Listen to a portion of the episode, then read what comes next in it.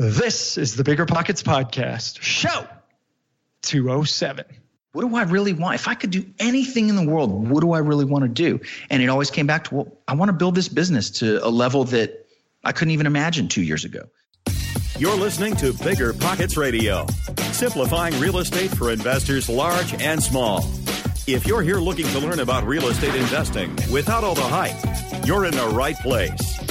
Stay tuned and be sure to join the millions of others who have benefited from biggerpockets.com, your home for real estate investing online. What's going on, everybody? This is Josh Dorkin, host of the Bigger Pockets Podcast, here with my co host, Mr. Brandon Turner. What's going on, man? Happy soon to be New Year to you. Happy soon to be New Year. Uh, look, do you notice the energy? We had a little bit better energy in today's show. You know why? Uh, I don't know why. Because Um, I'm standing up. Look at this. I ain't no like. Oh. Yeah, every week I'm like sitting I- down on these things. I just noticed, you know, that disgusting beard of yours, and it's it's No, no, it's no. you- distract- You said it wrong. It, it's it's amazing beard of mine. A sexy beard of mine. You- Something like Um, that. I you you've Like, you got used a the wrong corn- word. You've got a corn cob in there, dude. That's kind of disgusting. I'm saving it for later. Come on. that's that's lunch. Anyway, Yeah, yeah. Happy holidays. Hopefully Thanks. your your Christmas went well. You know, it did, and uh, it was a fantastic Christmas. And I got I got your gift. Uh, the hundred thousand dollar gift card was amazing.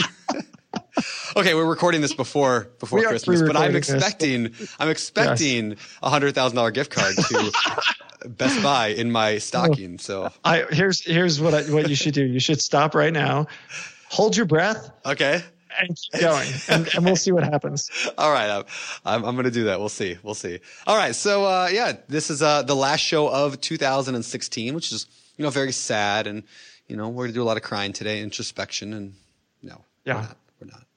But Yeah. we could we could try to cry. I used to be pretty emo. Yeah, black. I even dyed my hair black once. You know that? Like jet black. I've seen the pictures. Yes, it's it's not embarrassing at all. It's a beautiful thing. Beautiful. Not as beautiful as the beard, but yeah. Should I dye my beard jet black? That. that would be spectacular. Is that emo? Because then it's like lumber sexual and emo. So it'd be like lumber sex emo. I don't know. Is that a thing? We keep coining terms. We'll, we'll- use that one. We'll All use right. that one. Well, Anyway. so hey, we've got we got a great show today with with a guy who I mean, this guy's a total go getter who's gone and and made it happen, and it's amazing. I mean, he wholesales, he flips, he's got a rental portfolio, he's doing private money lending, Yeah. he's doing private money, but he's doing it all, and you know, he's only been doing this for four or five years now, so it's it's really cool to watch his evolution and and learn from him. So Yeah. we'll get to that. Why don't Yeah. we? uh was gonna say just to tease a little bit here. There's one thing he says later on in the show. Uh, you guys got to make sure you listen for it. Listen for the section where he talks about how he says, "I'm not good at anything," and that's what Yeah. makes him successful. I love that segment. Uh, if there's one thing you guys listen to today, make sure you listen to that.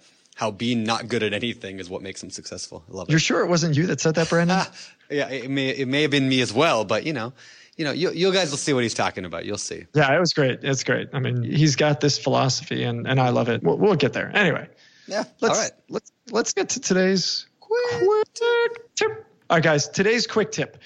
Bigger Pockets Publishing. You guys know we have a publishing arm of Bigger Pockets. We put out books like the book on managing rental properties, the book on flipping housing, rental property investing, the tax book. No we've low got money down. Don't forget about no low money down. lots of books, great books. Book on estimating rehab costs. Our books, the bulk of our books are actually now available for purchase by your local bookstore, by your local bookseller, and by library. So if you are looking to get your hands on our books and don't want to actually buy them, although we do encourage you to buy them, call up your local library and request the books. And, and it'd be great to obviously have our books in all the libraries around the country. Yeah, if they don't have it, tell them to order it because uh, Yeah. you know, th- they'll do that if people request it. They will, and obviously, also we, we would love if you request it at your local bookstore because we'd love them to carry it as well. So Yeah, you know, one of my one of my dreams in life, one of my dreams in life is to walk into a Barnes and Noble and see my book sitting there. And now supposedly it's be it's you know it's in some Barnes and Noble. So I haven't uh, I haven't found one yet, but I've only been to one Barnes and Noble. and that would be fun going to that store and actually buying a copy of your book from the store. Oh, be kind of know, cool. I, would. I'll buy it if I see it. I'll buy it. It's- and I know this quick tip is a total self-interest. Total self interest. But do But, me a you know. favor. You didn't get me a Christmas present. None of you listeners. So go buy, go request my book from the library. Actually, like the library thing is actually deeper than that, right? So like when I got started, I had no money to read to buy real estate books. None. I went to my library and I rented a hundred books over the course of a summer. One hundred books, and I read every single one of them. And that's why. Like I built my real estate business on that knowledge and through bigger pockets, you know, at the same time as when I discovered BP. But like I want to repay that in the forward. I want people to be able to, if they can't afford to buy that book, to go get it from the library and change their life the way that it changed mine. So For sure. yeah, For sure. Talk to your library. Cool. All right, moving on. So before we get to the actual show, I did want to actually quickly invite everybody to a webinar that we're doing this week. Uh, and I know we do webinars every week, but this one's kind of special. Uh, it's going to be the first one of the new year. So it's happening this coming Wednesday. And we're going to be talking about 17 ways to make 2017 your best real estate investing year ever. We're just going to talk about 17 different tips and start using immediately to make 2017 just really, really crush it. So yeah, sign up today at biggerpockets.com slash webinar. Sign up and I'll see you there. And if you're listening to the show weeks or months later, that link will out. take you to the current webinar that we're offering and, and you can see uh, what's available. So we've always got webinars going and you'll find out what else we got going on at the All right. time. Cool. Yeah. Well, let's get, let's get into this thing. This show is sponsored by Airbnb. Did you know that I turned one of my first homes into an Airbnb? It's true. And it even helped me get the extra income I needed to launch my real estate career. So if you want to try your hand at making even more income with your property, Airbnb is the place to be. Your home might be worth more than you think. Find out how much at airbnb.com/host. Passive income without the property headache? It's possible. There's a way to invest passively in real estate and get monthly income without any tenants, maintenance, or property management. The Wealthy have been doing this for years, and if you're an accredited or high net worth investor, you too can collect cash flow without the headaches that come from owning rentals. How? By investing in a private real estate fund with PPR Capital Management. PPR's co founder, Dave Van Horn, wrote the book on real estate note investing for BP. But he's not just investing in notes. Dave and his team also have an extensive background in commercial real estate. And with PPR Capital Management, they're strategically investing in both notes and commercial real estate nationwide. With over half a billion dollars in assets under management, PPR has provided individuals with a steady source of truly passive income since 2007 without ever missing a payment. Check them out at investwithppr.com. Again, if you're looking to get monthly passive income from an experienced team with a strong track record, go to investwithppr.com today. Are you about to sell a property? Wait like 60 seconds because this could save you thousands. Our friends at 1031 Pros have saved their clients more than half a billion dollars with a B in taxes with 1031 tax deferred exchanges. With the 1031 exchange, you can say goodbye to the huge capital gains taxes when selling and roll your property's profit into another investment that could make you even more. Whether you're an individual investor, part of a larger group, or a title or real estate agent, 1031 Pros is ready to help. Trust me, I've done 1031 exchanges on multiple properties before, and it has saved me tens of thousands in taxes, if not more. With over 30 years of experience, 1031 Pros has handled over 20,000 audit free exchanges. And they specialize in all types of exchanges delayed, simultaneous, reverse, and improvement exchanges in all 50 states. And right now, Bigger Pockets listeners can get $250 off any exchange by visiting my1031pros.com slash BP. That's my1031pros dot com slash BP to get $250 off today. Oh, and make sure to mention Bigger Pockets when you call. They take care of our people over there. Guys, this is show 207 on the Bigger Pockets podcast. You can check out the show notes at biggerpockets.com slash show 207.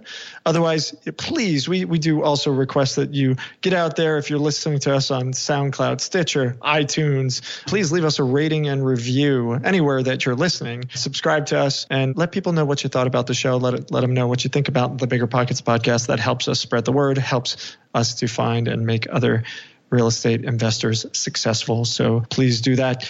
With that said, let's bring on a successful real estate investor. Today's guest, Devin Elder. Devin, as we talked about, he's this guy's actually a Texas native who couldn't cope with the constraints of the corporate world and found out through real estate, he found a path. He found this path through real estate. He used to be a musician, did all sorts of cool stuff, and now he's blowing up. He's doing all sorts of great things. His company, DJE Texas Management Group, LLC, he's creating jobs. He's rebuilding his community. It's it's amazing, and he's a great guy with some amazing advice. So let's bring him in. All right, Devin, welcome to the show, man. Good to have you here. Thanks for having me, gentlemen. How's it going? It is going well. It's going well. It's uh, it's a pleasure to talk to you, uh, as it is It every is. guest. You know. So today, So I'm not talking- special. More than I- You're not Same special as as More than I everybody else, say right? about Brandon, but you know, yeah. Gotcha. You are, same you are Good to know. Your mom told you that. I know. So you know, just just remember it. Just remember it. All right, so let's go. You know, as we always do, we like to start with that simple question: How did you get started with real estate? Yeah, yeah, great question. Yes. So 2012, I bought a rental, bought my first rental property. I'm actually rehabbing it to flip right now, all these years later. I did a bunch of rentals for the first year or so. And then I started getting into flips and some other things around that. But yeah, it all started with that one little rental. I really, really like that business model, the B triple R, the, the BRRRR business BRRRR. model. Yeah. Still really love it and uh, still do a lot of that. That's how I got started. And I had done about 10 or 12 rentals before I started getting to uh, to flips. Okay. So Nice. All right. So who who are you? Like, how did you know? How'd you end up getting into real estate? What's your background? Tell us about that. Yeah, I- I'm going to condense 38 years here into 30 seconds, right? I think part of the why for me behind the real estate, you know, looking back on it, I, I was homeschooled until sixth grade. And then I, I went through high school and college. And then after college, I, I played in a band for a lot of years for a living. And I think being homeschooled for a period and then having a period of years as an adult where I didn't have a job or a boss or anything, I think that instilled in me this kind of uh, hatred for anybody telling me what to do, right? So I've, I've had corporate jobs, but it, you know, I only lasted, I think, seven or eight years in the corporate world. So real estate to me, it's just the vehicle, right? It just happens to be the thing that allows me to not have a job, right? And, and for me, that was kind of the primary thing to not have to work for somebody. Before real estate, I tried some affiliate marketing stuff online. That didn't really work out for me. But I found real estate in 2012 and I said, okay, this is the thing. This is the vehicle. And it could have been you know, for me, it was just needing to not have to go to work for somebody, right? Long term. It could have been taco trucks if if I could have made that work, but it happened to be real estate. That would have So- been awesomer. Yeah, totally would have been awesomer. Yeah. Yep. But here I am, stuck with real estate. So that's been the vehicle, and it's been amazing. Last four years, been totally amazing. So tell us how that first deal kicked off. That first rental that you had picked up. You know, you're you're strumming your guitar. You're like, hey, I should own the building I'm in.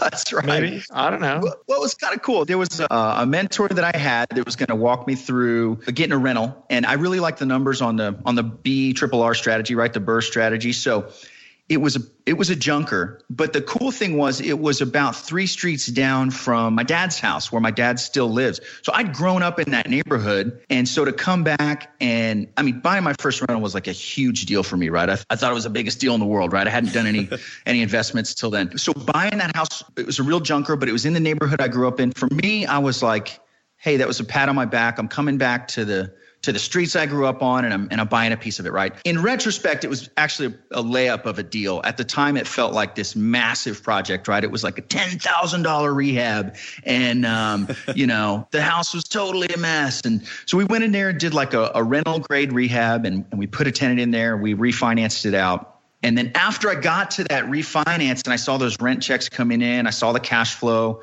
saw my equity capture, I thought, man, okay, this is a better financial vehicle than anything I've seen so far. I'm going to go do another one, right? So I bought another one. And once I bought my second one, I was like, okay, I'm going to get to 10. And that's when things really started to, I think when I set my mind on getting 10 rentals, that's when things started to change. I started to try to develop better systems to be able to handle 10 rentals and so on and so forth. And so and then everything, like you guys know, when once you get to the other side of something, you go, oh, okay, now it looks different. Now I have three rentals. Okay, I can get to 10. And then you get to 10 and go, okay, things look different. I have more capabilities, more, you know, partners, lenders, everything. And you just can grow it uh, along the way. So that was that first one. It worked out really well for me. And it was, it allowed me to keep doing those rental models to kick it off. Hey, Devin, you, you use the term equity capture. Can you define that for those people who don't know what that means?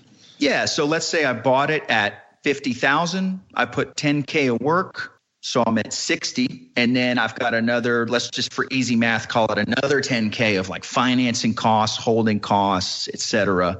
So I'm at 50, 60, 70. Well, if the house appraises at 100, well, then there's $30,000 because everything I've got into it is up to 70 but the house appraised at 100 so there's $30,000 of equity. Now that's not realized equity. It's still just kind of a number out there but that's 30,000 more on my net worth right? So that's one of the things I really like about the rental model is you can start just scooping up equity on on a lot of houses. Uh, and someday that day being today in 2016 I'm starting to sell some of these things and harvest some of that equity. So that's one of the things I like about that BRRRR model that we talk. You know, we talk a lot about it here, and you mentioned it earlier. And for those who don't know what it means, it just stands for you buy a property, you rehab it, you rent it out, then you refinance it, get your money back, or get your private money lender or hard money lender's money back, and then you can repeat it and do it over and over and over if you want to add the fourth R in there. And so, like the BRRRR strategy is what a lot of us do. We just never had a name for it, uh, but we buy these fixer upper rental properties. What I love about that strategy you just touched on is that you can start generating equity in every single one that you do. I mean, if you do it right, you should be able to have. I mean, like I don't like to have anything less than thirty or forty thousand dollars of equity in a in a house when I'm done burying it. And so you do 10 of those and all of a sudden you're up to, you know, a, third of a million dollars in equity. And then it just hopefully grows from that point. Uh, the other thing you mentioned is you wait for the time, like you no longer are subject to like when you're flipping houses, which I know you do and we'll talk about. But like when you're flipping houses, you're kind of subject to the market. Like the market crashes, you could be in some trouble. With BRRRR investing, you kind of just you, like you buy it, and then if you hold it for five years because that's the ideal time, great. If you hold it for ten, great. Hold it for two, great. You get to be the one in charge of kind of your destiny, so to speak. So, and a couple of just benefits there, the BRRRR stuff. Yep. So, next Absolutely. question. Quick question for you. When you were in this band, were you famous? Wasn't famous. Dang you know, it. I you weren't uh, like playing for like I- the Killers or something like that. That you, we were on. No, no, at? we would do some we would do some local shows and some regional stuff, but you know, it was mostly for me. It was okay. So out of college, I was a bartender, and I bartended at this place, and I would see these bands playing, and I'm like, those guys have a way better job than I do bartending. They're, I mean, it's money for nothing, and all the rest of it, you know, right? Always sunny on the other side, right? So I, I figured out a way to put a band together and start doing that instead of bartending. And really, for me, it was like if I don't have to job, have a job and I can just sing in a band. I mean, that was awesome for for a little while. But no, didn't make it famous. Had to figure out another track for my life.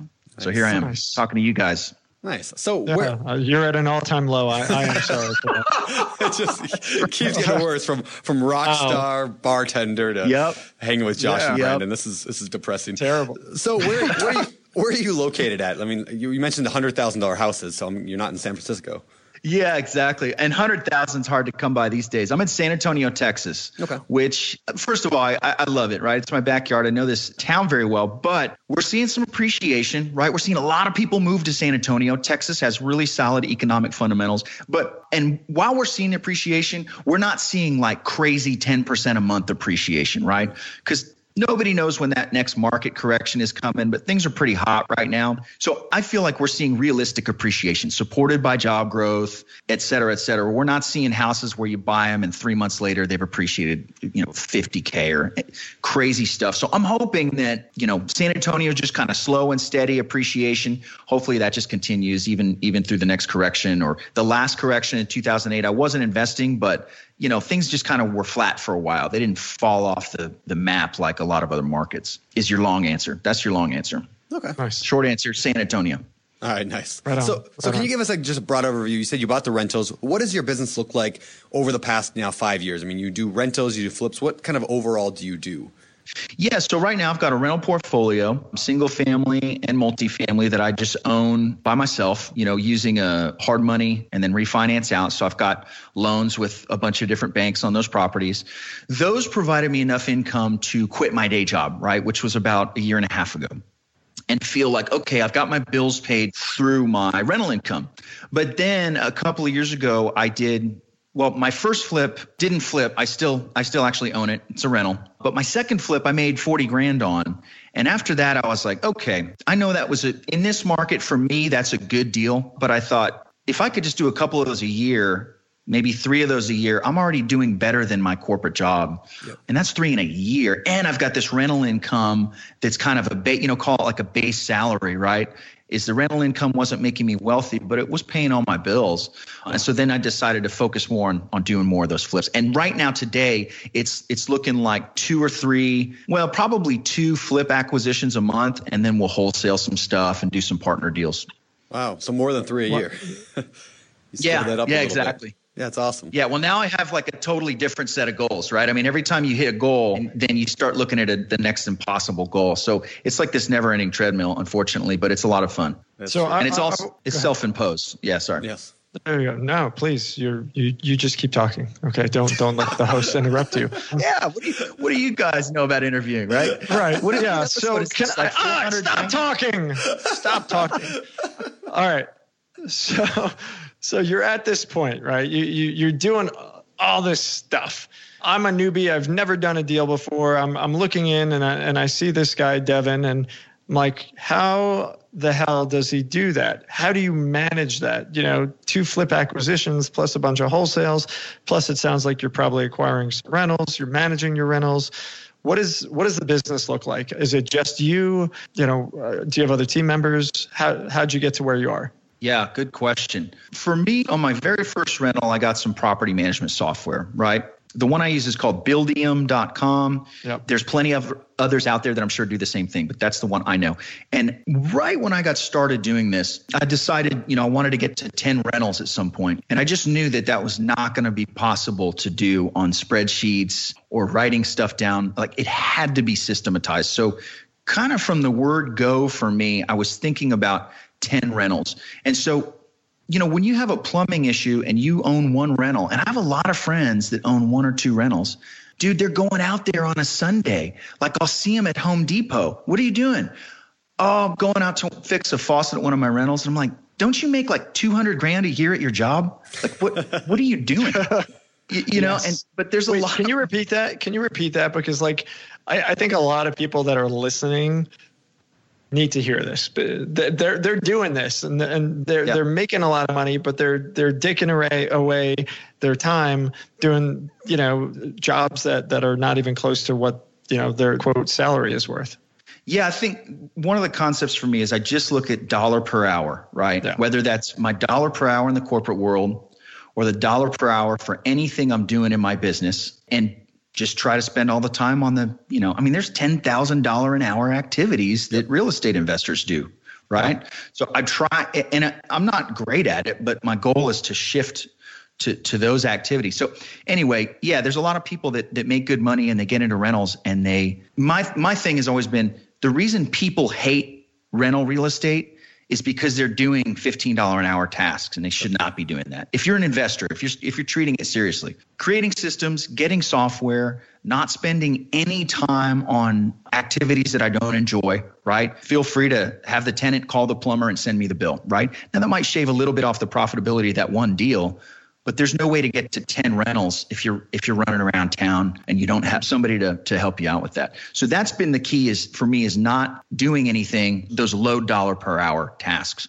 So right now for in the company it's just me and a and a whole ton of contract labor. I mean, I've got a bench of GCs, plumbers, handyman, the you know lenders, private lenders, the whole thing. I did just hire somebody, an office manager assistant, that's starting in January. So super pumped about getting them ramped up to to grow the business more. But it's just me and all my all my systems in the in the lab that I've put together.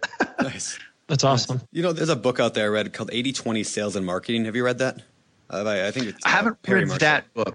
Okay. But I'm very familiar with that concept. Yeah. Okay. Yeah. Yeah. 80 20 sales and marketing. But in there, he talks a lot about like, you know, 20, you know, the 80 20 rule, right? So 20% of what you do, or 80% of what you do gives you 20% of the results, 20% gives you 80% of the results. So, so basically, like, he equates that to the dollar per hour thing you were just saying. And in the same thing, like, most of what you do is like dollar per hour work. I mean, checking your Facebook, email, stuff like that is like dollar to dollar work. But there are a few tasks every day. You might spend a minute on it, but it's a, like you said, $10,000 an hour task. So the more time you spend on those, you know the, the the tasks that are yeah one dollar ten dollar five dollar even twenty thirty hundred dollar an hour jobs you're missing out on those other ones i mean yeah it was a huge mistake in my life when i started investing is i do one flip a year because i was doing all the work how, how many did i yeah. miss because of that yes yeah. Well, and you know that came to me about four years ago with with bigger pockets. You know, yeah. as the, yeah. which was when I hired Brandon. I think it's yep. somewhere around your four year anniversary here. It is. I was doing everything.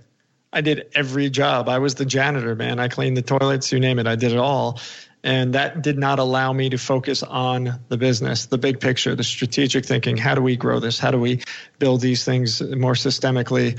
And you know that had been holding me back for a very long time. And once once i got it once i was able to step out and realize oh okay you need to actually focus on the business not just do all the tasks. It was an epiphany. And and so you know i implore our listeners who who are out there trying to do this and trying to build portfolios you know to to stop and think about that because it's so easy to get caught. It's so easy to get trapped in working in the business, like you said, whether it's the toilets, whether it's men and calls, whether it's you know w- whatever it is, the time you should be spending is on that strategic on you know where am i going to go next? How am i going to find them? Evaluating the deals finding the resources putting the team together and letting other people do the work for you right? 100% well, so here's, here's a question on that point. Then I'll, I'll ask both you guys, but uh, you know, specifically Devin here. People who are just starting out and they're brand new.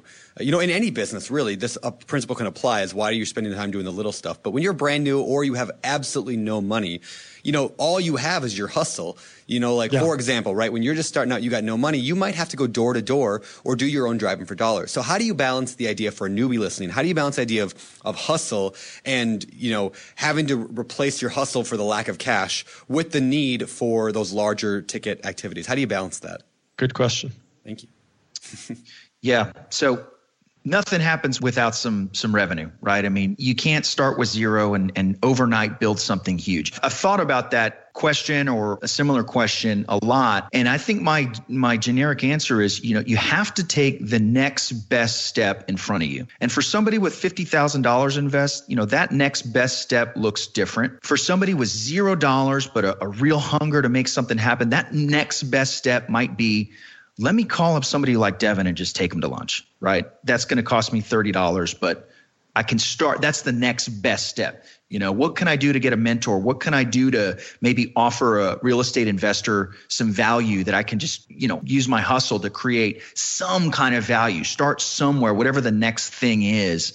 And then once you do that next thing, you know, then from there you take the next best step. And, you know, maybe it takes a couple of years to ramp something up, but you know, if you look at real estate investing in the context of a, let's say, a college education, nobody bats an eye at spending 100 grand in four years of their life working really hard for something.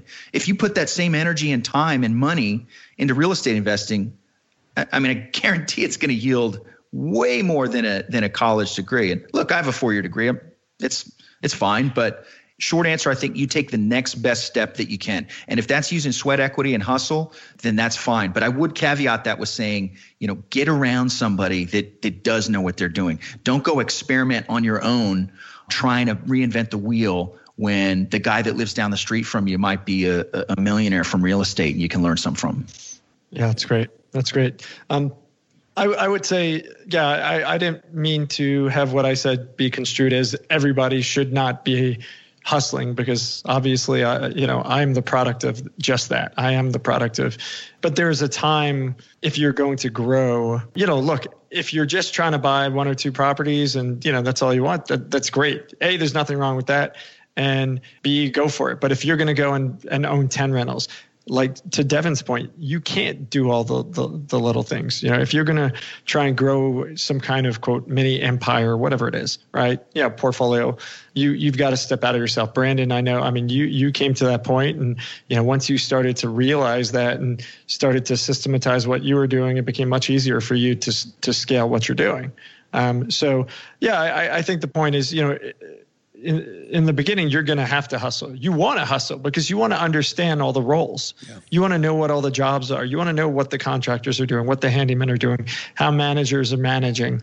You need to know and understand every part of that business. Once you've got that get out get out of your own way and let the professionals let the guys who spend their time doing that let the specialists step in and take over for you so that you can move on and spend your time doing those $50,000 an hour, whatever you want to call it, jobs. That would be my answer. I would add one more thing to this uh, kind of discussion is that like you don't have to necessarily also hire a full-time person or a property manager or a you know whatever. Correct. Yeah, I mean when I got to the point I got tired of answering phone calls. I was just like really tired of answering phone calls because I don't like talking to tenants. I just hate the phone anyway. Like if you call me, I won't answer. I'll text you back. But like, like tenants, I don't still dealing with dealing with them. So I could have hired a full-time person or went and hired a full-time property manager. Both those were expensive. So instead at the time, this was I don't know five years ago, four years ago, I, my mother-in-law was thinking looking for some stuff to do. She was raising a little puppy and wanted some stuff to do during her day. We said, hey, you want to answer phones for us? We'll give you a few hundred bucks a month. You take care of the phone calls. Great. I mean, it was like this easy transition. She was great at it. I hated it. And, uh, you know, find little ways like that in your business too that you can systematize small things. Doesn't mean you have to yep. hire a full team right away. Yeah, that, awesome. that's a great point. And I've done a lot of that where, man, I don't want to drive across town and put a lockbox on a property. Yep. Can I give some college kid $30 to go do it? And, you know, and they're happy to do it. And yeah, that's not a full time person, but that just freed up two hours of my day. So I, I love it. Great point.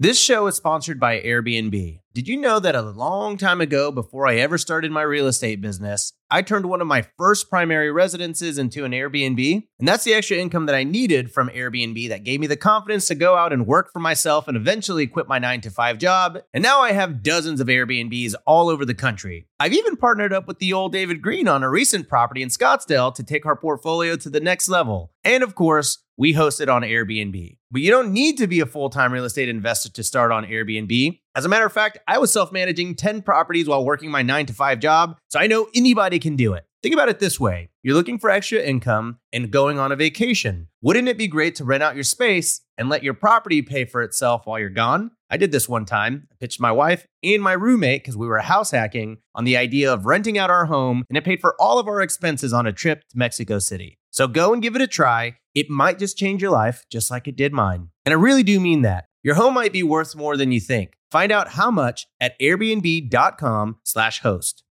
We're always looking for ways to improve, searching for better. But when it comes to hiring, the best way to search for better is by matching with quality candidates. If you need to hire, you need Indeed. Indeed is your matching and hiring platform with over 350 million global monthly visitors, according to Indeed data, and a matching engine that helps you find quality candidates fast. Ditch the busy work. Use Indeed for scheduling, screening, and messaging so you can connect with candidates faster. And Indeed doesn't just help you hire faster. 93% of employers agree Indeed delivers the highest quality matches compared to other job sites, according to a recent Indeed survey. Leveraging over 140 million qualifications and preferences every day, Indeed's matching engine is constantly learning from your preferences, so the more you use Indeed, the better it gets. Join more than 3.5 million businesses worldwide that use Indeed to hire great talent fast. And listeners of the show will get a $75 sponsored job credit to get your jobs more visibility at Indeed.com slash BiggerPockets. Just go to Indeed.com slash BiggerPockets right now and support our show by saying you heard about Indeed on this podcast. Terms and conditions apply.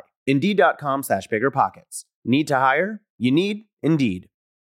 Top real estate investors love to talk about how they save so much on taxes. But how are they able to build rental property empires while skirting Uncle Sam? 1031 exchanges. 1031 exchanges allow you to defer capital gains taxes while you sell an investment property, exchanging your old property for a bigger, better one and avoiding the tax man while you do it. And that's where First American Exchange Company comes in. They're the leaders in 1031 exchanges. Whether you're a seasoned investor or just starting, First American Exchange can help you with simple rental property exchanges, complex commercial real estate investments, reverse exchanges, and more. Don't let your taxes eat into your profits. Visit First American Exchange Company at firstexchange.com or call them at 800 556 2520. That's firstexchange.com or 800 556 2520. Keep your money in your pocket and propel your portfolio further at firstexchange.com. First American Exchange Company does not provide tax or legal advice. Consult your financial, real estate, tax, or legal advisor about your circumstances. First American Exchange Company. Safe, smart, secure. Finding rental property insurance has been a headache for the past few years. You know the feeling. You're scrambling, calling 20 different insurance agencies in a dozen different cities struggling to protect your portfolio at the right cost. But I'm going to tell you a little secret that'll change everything. Veteran investors don't go through the everyday insurance companies, they just use NREIG. NREIG, that's N R E I G, provides insurance solely for real estate investors. They've built the largest insurance program in the country for residential tenant occupied, vacant, and renovation properties. The best part? You can put all your properties on one insurance schedule and one monthly bill. And you can add, change, or remove properties without having to cancel one policy and purchase another. They insure properties from single family rentals up to 20 unit multifamily dwellings, vacation rentals, mobile homes, condos, and more. Trade catchy jingles for cash flow with insurance made for investors. Visit nreig.com slash bppod to request a proposal. N-R-E-I-G dot com slash bppod.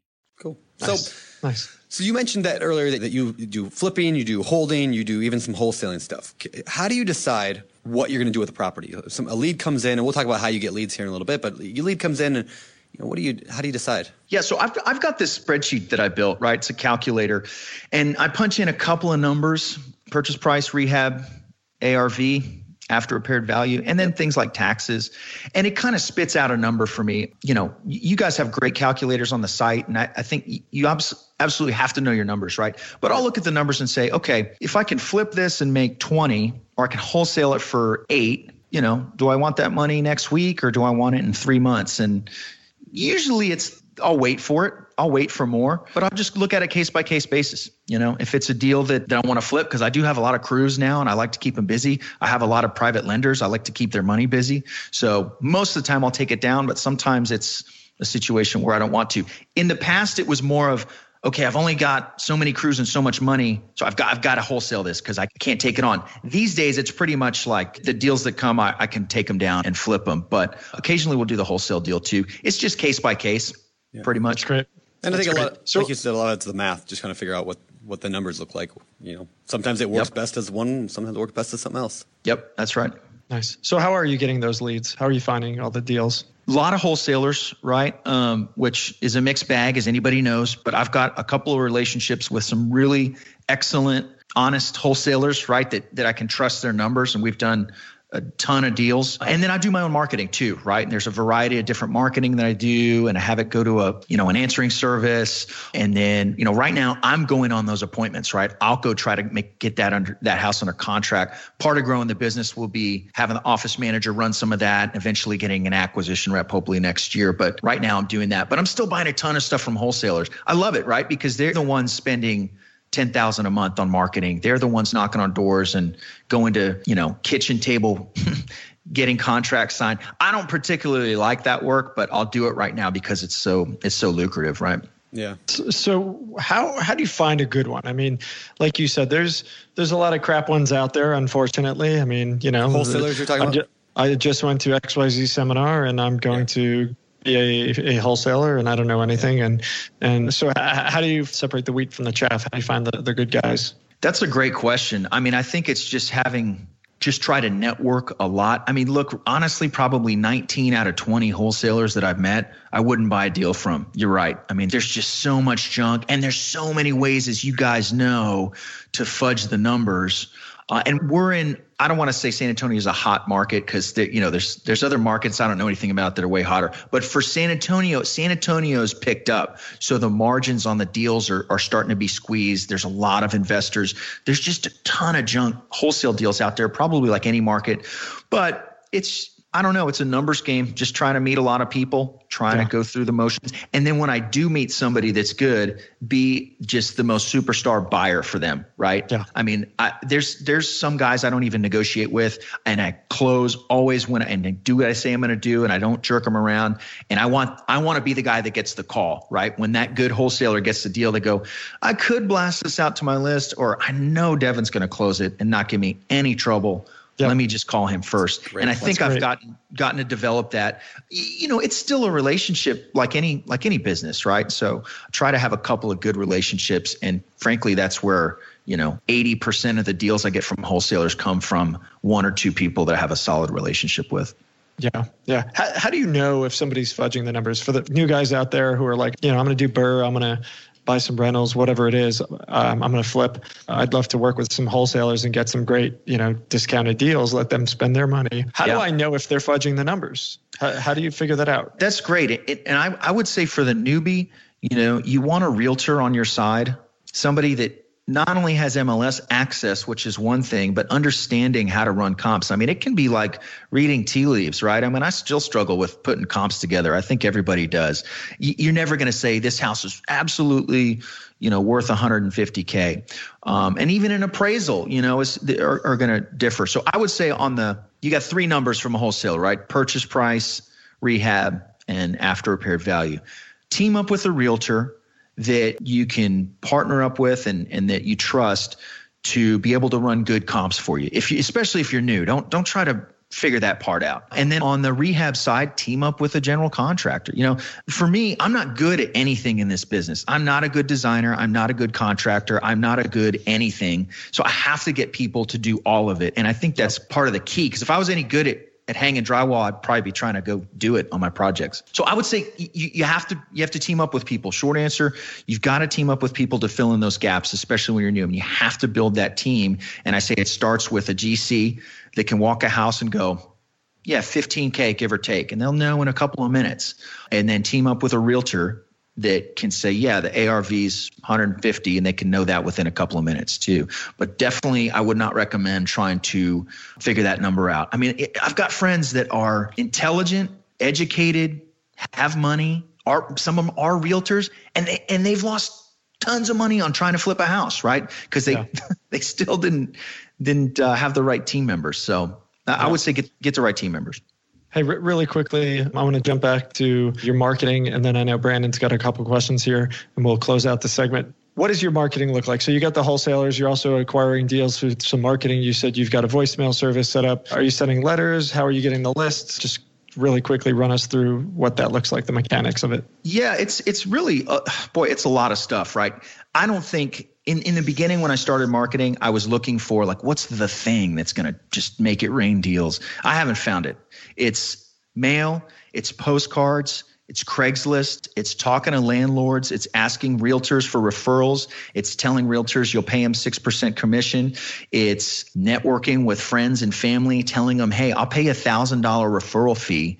If you find a house or there's a house on your street that's vacant, send me the address. I'll see if I can track it down. So I get calls from friends. Hey, my buddy just inherited a house okay, I'll go look at it, you know, and, and then if I buy it, I'll give my buddy a thousand bucks. So referrals are, are huge, paying for those referral fees. All those things are a million hooks in the water, right? And, and no one of them is like a sure deal for me. I just try and put a lot of hooks out there. Uh, same thing, you know, with a website, I've got a website up, SEO, PPC. I mean, really, really pretty wide gamut on the, wow. on the marketing strategies. You're not doing a lot. well, I will explain that if I get a deal and I don't have the ability to go get it out there, I'll partner up with a wholesaler. Hey man, go get this thing under contract. I'll give you half the assignment fee, or we can, or I'll pay you. You know, I've got my answering service. I've got some automated systems that are running a lot of that. So no, I'm I'm busy for sure, but when it comes down to actually like running around and, and doing something, it's probably a less packed schedule than you think. Can you, can you explain real quick what you meant by SEO and PPC? Yeah, sure. So, you know, obviously everybody's on the web these days. I've got a website up. It's uh, you know my that, that I try to get motivated seller leads on. PPC just stands for pay per click marketing. It's why Google is as huge as they are. If you Google anything, there's usually some ads at the top of Google. So I'll pay to have my ad up there. You know, if you're going to sell sell my house fast in San Antonio. Somebody Googles that, they may see my ad and they may click on my website. I'll pay for that traffic. SEO stands for search engine optimization, and it just means creating a website and content that will eventually show up on that first page of Google for whatever term somebody's punching in. So those are kind of the a, a couple of ways to get in the end it's just a way to get traffic to the to the website. Sure. And, and real quick, could you give like just one or two tidbits of advice for somebody who wants a better SEO website to get to rank better? What are some easy things that they can do to make their site rank better? Okay. Number one, hire somebody to do it for you. Right. I mean, that's, that's kind of my mantra. Yeah. Number two, you know, I'm a, I'm a client of Investor Carrot, love their product. Okay. And that's, that's a much cheaper alternative than hiring somebody to build a website or, or whatever. So those are the two things I'd say. Okay, cool. That's great. All right, so uh, a couple more questions I had here, just some some random stuff. What like drives you in your business? You know, it's not something we ask usually, but like what motivates you to just keep going bigger and bigger and doing all this stuff? You know, at the at the foundation for me, and I think you know this is a little more personal, but I didn't. I grew up with not a lot of money or resources, right? So for me, I have three kids now, and I think at the in the back of my brain every day, it's saying, "Hey, man, I'm going to go out and push this thing as far as I can in the next couple of years, right? Because I want to I want to create that legacy for my family. I think that is underlying everything that that I do. If you if you really trace it back and and peel the layers back far enough, but beyond that, you know, when I quit my job, I had this big thing in my head about I'm going to be retired in my 30s, man. I'm going to play a lot of golf. I got income coming in. I'll do a couple projects here for, for more money, but man, I don't have to go to work. And that's what I did for about six months after quitting my job. Man, I played a lot of golf. I did whatever I wanted all day. And it took about six months and then it got super, super boring and unfulfilling. and so I, I decided, what is that thing? What do I really want? If I could do anything in the world, what do I really want to do? And it always came back to, well, I want to build this business to a level that I couldn't even imagine two years ago. You know, and so that's really the the thing, the choice I've made is to is to just man, just to go all in on this business. And I do it because it's super exciting. It's super fulfilling. Uh, in three years, that may change, but I mean, I'm really in love with building this business. And it's not necessarily the money. It's just how can I figure out systems? How can I figure out how to make it better? How can I figure out how to provide more value? Those things are just fun, man, you know, and, and, and that's, that's kind of what gets me up every day to go do it. I have, I have, a blast doing it. And I think if that changes at some point, then I'll just change my strategy, you know, maybe to a more passive strategy. But right now I'm having a blast. That's nice. awesome. Nice. I love it. So can you tell us about the time when maybe a deal went the wrong way? Yeah, for sure. So I bought this deal. I just sold it a few months ago. You know, the wholesaler numbers were, were way off. It was a bigger, higher end deal than I was used to. Had a pool. I just kind of broke a lot of my own rules, didn't have really good comps. Then I GC'd it myself to try to save a little money. I'm a terrible GC. So it was all these things that all these things that came together and none of them really killed me, but you add them all up and it was a deal that just you know, it didn't make money. It was a ton of work. It was a ton of stress. Did not go well. I certainly don't want to give anybody the impression that starting with nothing and ramping up a real estate business is easy. It, it's it can be super difficult, but so yeah, there's I mean there's deals I've had that that didn't that didn't go great, but in my mind it's always it, it's it's tuition, right? I mean if you lose money, that's paying tuition in this business. And my thing has always been that there's no substitute for experience. And if I get a little experience, then then that's great because I want to be that guy that one out of 10 or one out of 100 or whatever. I want to be that guy that perseveres and and makes it through because the the guys that do that are the guys that you see that are doing really really well. So definitely had some bumps in the road, but I just decided to just keep on rolling through cool. all of them. That's awesome. awesome. All right, so what aspect of your investing are you most proud of? If you look at your business, what do you what would you brag about the most that you say is great? Yeah, that's that's crazy. I mean, there's been houses that look really nice after we're done, but I am most proud of providing an awesome, awesome investment vehicle for my passive lenders. These are mostly just individuals that are older, higher net worth, and I am making killer returns for these guys. And it gives me a ton of pride to be able to have them say, Devin, we really like having our money invested with you. You know, I'm almost like a, a little fund manager in that sense, right? Yeah. And to be able to consistently provide awesome returns and never give them any worry makes me super, super proud. That's what awesome. kind of returns? 10 to 15% annual. There you That's go. Awesome. Cool. Yeah. Very good. Very good. All right. Uh, kind of my last question before we go to the fire round. I, I, I, take this off of so I, have been listening to the Tim Ferriss podcast recently, and he asked this question: What comes to mind when you hear the word punchable, like, or whose face comes Brandon to mind? Brandon Turner. Yeah, thanks. I'm I'm tweaking this question. I'm going to make it more positive. You got to shave that beard. I do got to shave the beard. Then it yeah. might not want to punch me. I guess. All right. Uh, what this, this is a positive twist on that question. What oh. name What name comes to mind when you hear the when you hear the word inspirational? What name comes to mind? Brandon Turner. Let's hope so. you like that? Is, is, is Josh Dorkin the answer? I think somebody sent me some answers ahead of time. Definitely. Thank you for coming on the show, man. It's, it's, it's been a blast. Uh, you know, inspirational. I'm going to say that was my brother, Jesse Elder. He was the guy for me growing up that was super success minded, you know, got me reading stuff like Think and Grow Rich when I was in high school, which at the time I was like, this doesn't even make any sense. But I can see that it planted seeds in me that are a big deal years later. At the time, it, it didn't make sense. So I would say my brother, Jesse Elder, super phenomenal, inspirational guy. Nice. That's awesome. Hey, yeah. real quick on that. Jesse's def- definitely inspirational. I, I can tell. hey, there you go. uh, on that on that note, I was going to share a very very quick story. Uh, so I don't know, five, six, seven years ago, I took, uh, I went to a music festival with some, some kids, and uh, one of the kids there was a high schooler, and I recommended That's he not read. Creepy at all? No, well, I was a chaperone at this event, right? So I recommended also, he read. Not creepy at all. I'm a youth leader at a church. This is what I do. And so oh. I, I recommended he read Rich Dad Poor Dad and The Four Hour Work Week.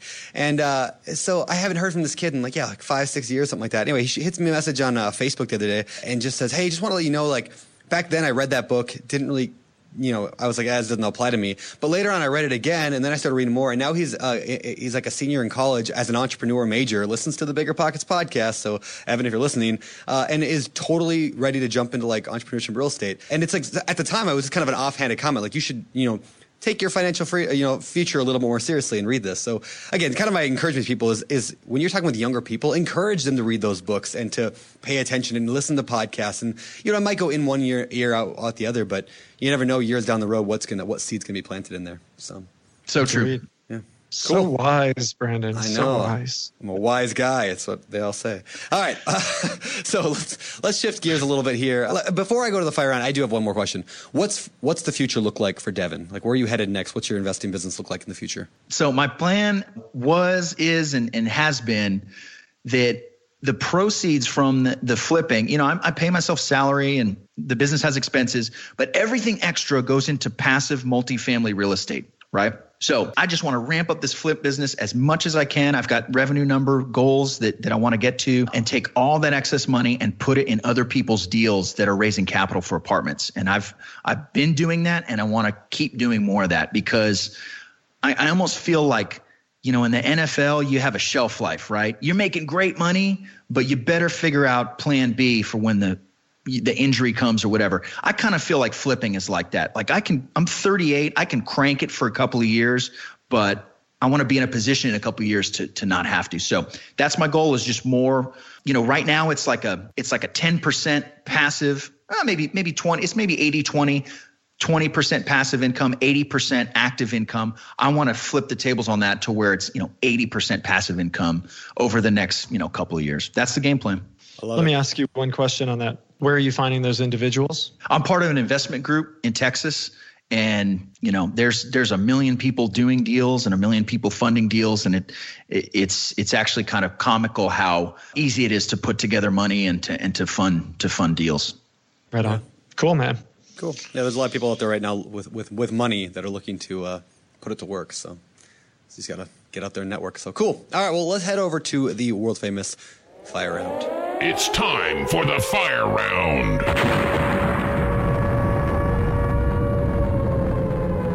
All right, this is the Bigger Pockets Fire Round. These questions come direct out of the Bigger Pockets forums, which I would encourage every listener to jump into on a regular basis at biggerpockets.com forward slash forums. If you have questions or if you just uh, want to jump in and help answer some questions, we'd appreciate it. And I know uh, there are thousands of people out there asking them that would appreciate it as well.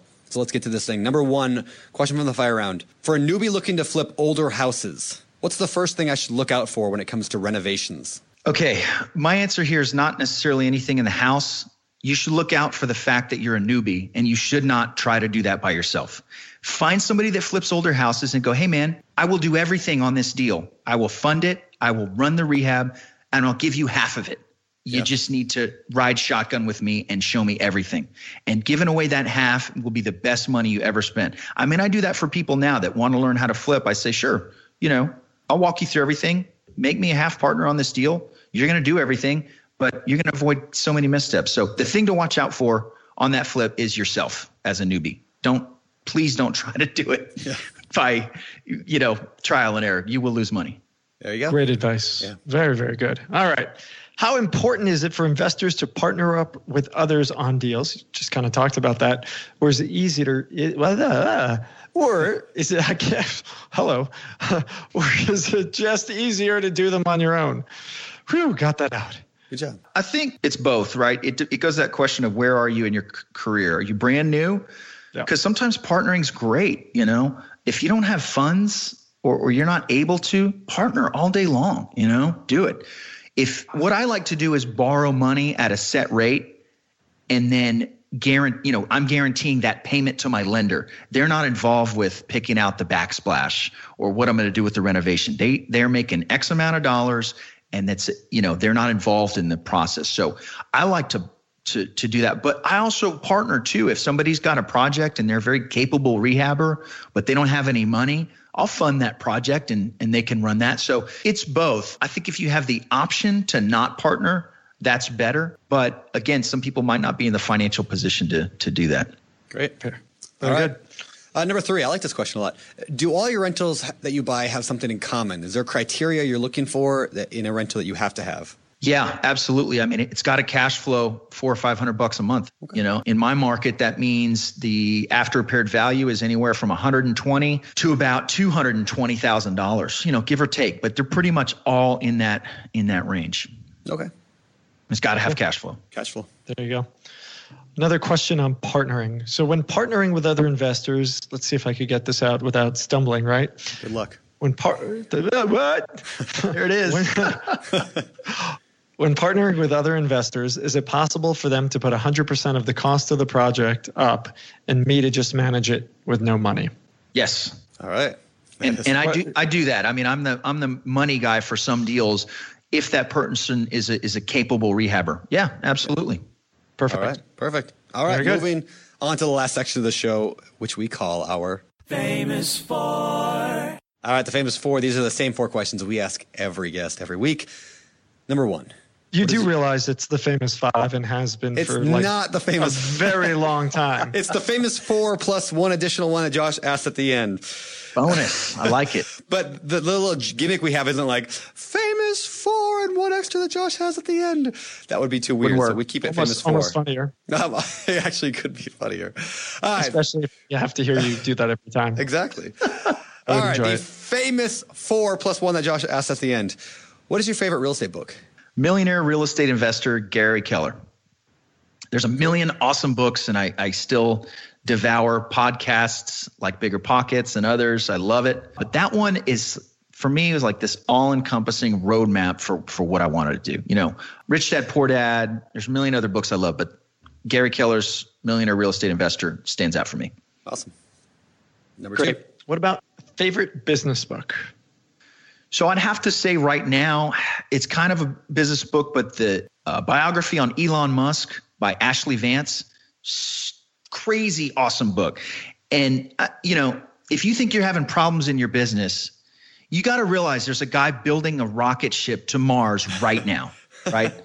And it, I mean, it just kind of puts things in perspective. That book was so inspirational. Also, I got to throw a nod to Four Hour Work Week, right? I- I'm sure you guys have never heard that as an answer, but that was super inspirational for me a lot of years ago. So I'll, I'll, I'll throw two out there. I'm going to throw a bonus answer in for you guys. Wow. Nice. Look at that. Hey. The- nice, nicely done. Nicely done. All right. You got three kids. Congrats. Welcome to the club. I also have, have Ah. three. Yeah. What do you, what do you do for fun? So I, I, I picked up golf when I quit my job because I, I knew I would have the tendency to just work all the time. So I put golf on the calendar every single week and I go play golf. Right. I'm also a musician. I still have a bunch of guitars and I have a pretty nice setup in the in the garage. So I still play and I'll still go do, you know, gigs and stuff like that. And then I've got three young kids. So there's obviously birthday parties and, and a lot of running around and doing stuff with them. That's a lot of fun. So I would say it's it's golf, guitars, and kiddos. Hey, what is the name of your band? I don't have a band right now. We uh, Wow, you're doing gigs. You do it by yourself? solo stuff. Yeah, I have a little looper pedal. I play acoustic and sing, Nice. and I, I do the whole thing. Yeah. For all these San Antonio guests, let us know if you end up at a Devin Elder show and let us know how it is. Bootleg that sucker. There you go. All right, cool. Number four. What do you believe sets apart successful real estate investors from those who give up, fail, or never get started? Tenacity. I mean, I think there's. I've been kicked in the teeth so many times in this business. I think any sane person would have dropped the idea, but I didn't drop the idea. Right. Just kept on, and so that's it. I that's it. In a word, it's, it's tenacity. You know, when you get beat down, just take that as a, a little bit of tuition that you paid, and make sure you keep on trucking. I There like you that. go. All right, now that is the end of the famous four, and now Josh thank you asks his final question. clarifying.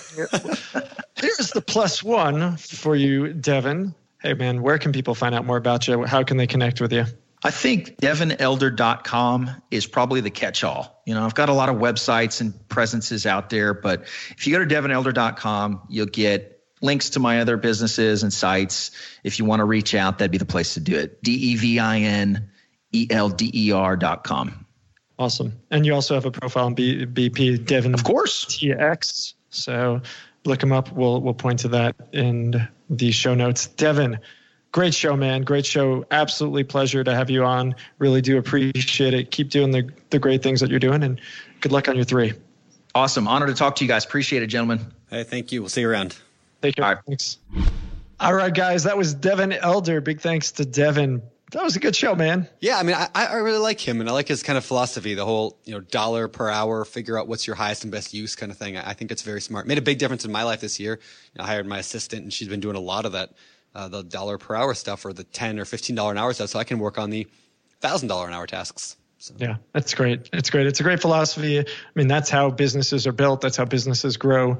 That's you know, again, you can't do that in the very beginning. Yeah. Uh, most people can't do that in the very beginning, uh, particularly because you want to learn all the different skills. But if you want to scale, you, you're definitely going to need to do that. And so it's great. And yeah, I just, you know, overall, I, I, I like how he's going about things. He's being smart. He's being methodical. So it's great. Yeah, and and again, I said this in the intro, but I'll say it again now. I love his. You know, I'm not good at anything, so I just find other people to do those things that they're good at. I'm not a good contractor. I'm not a good, you know, bookkeeper. I'm not good- Co-host. yeah, I'm not a good co-host.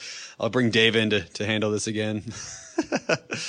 What? No. What? Oh, did I say that? No. What? What? What are you talking about? All right. Hey, let's let's wrap We, this. we thing. love Dave. Dave's great. Mindy, Dave. I mean, you know, Me and Dave were fantastic. maybe you, sh- yeah, you should go away for a while. What? You know what? Maybe I will. All right. No, why don't you, buddy boy? Like what? What? I'm back. All right. Ah, that was fun. That was nice. It was a good break. Yeah. Good. good yeah.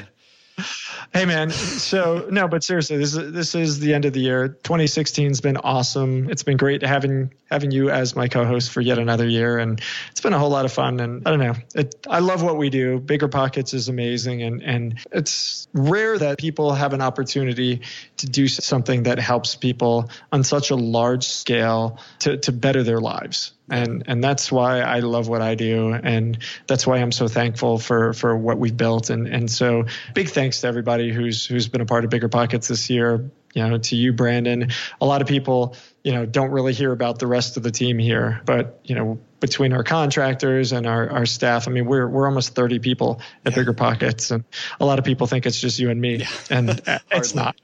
No, we sit around and we we sit around and just drink coffee all day while everyone else does the work. It's fantastic. something like that. No, I mean, but these guys are great. I mean, you know, so I, I just want to thank everybody. I want to thank, you know, I want to thank our volunteers. I want to thank our moderators. I want to thank all the the folks who write for us. I want to thank all the partners who work with us. I want to thank, you know, my amazing wife who supports me and your amazing wife who, you know, locks you in a cave. Yep. Um, She lets me out sometimes.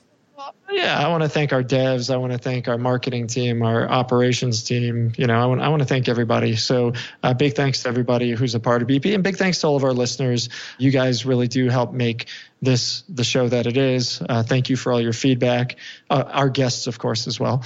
Yeah. And uh, yeah, I'm just I'm really thankful. So happy New Year, everybody! Thank you, and uh, get out there and make 2017 another amazing year. And we'll see you around. So with that, I'm Josh Dorkin, signing off. You're listening to Bigger Pockets Radio, simplifying real estate for investors large and small. If you're here looking to learn about real estate investing without all the hype, you're in the right place. Be sure to join the millions of others who have benefited from biggerpockets.com, your home for real estate investing online. The market is changing, and finding your way can be tricky. Rates shift, headlines whirl, but your goal hasn't changed. You want financial freedom. And the best investors know it's not about timing the market, it's about time in the market. If you're ready to get into the real estate investing game or take your game to the next level, finding an investor friendly agent is your next step. With Bigger Pockets Agent Finder, you can find the right agent in minutes. Just head to biggerpockets.com slash deals and enter a few details about what and where you want to buy, and bam! Instantly match with an investor friendly agent who fits the bill. These local market experts can help you navigate the neighborhoods, analyze the numbers, and take action with confidence once and for all. This free resource is only available at biggerpockets.com slash deals. Get an agent, get the deal, and get closer to financial freedom at biggerpockets.com slash deals. That's biggerpockets.com slash deals to find your investor-friendly agent today. The content of this podcast is for informational purposes only. Past performance is not indicative of future results, and all hosts and participant opinions are their own. Investment in any asset, real estate included, involves risk. Use your best judgment and consult with qualified advisors before investing. Only risk capital you can afford to lose. Bigger Pockets LLC disclaims all liability for direct, indirect, consequential, or other damages arising from reliance upon information presented in this podcast.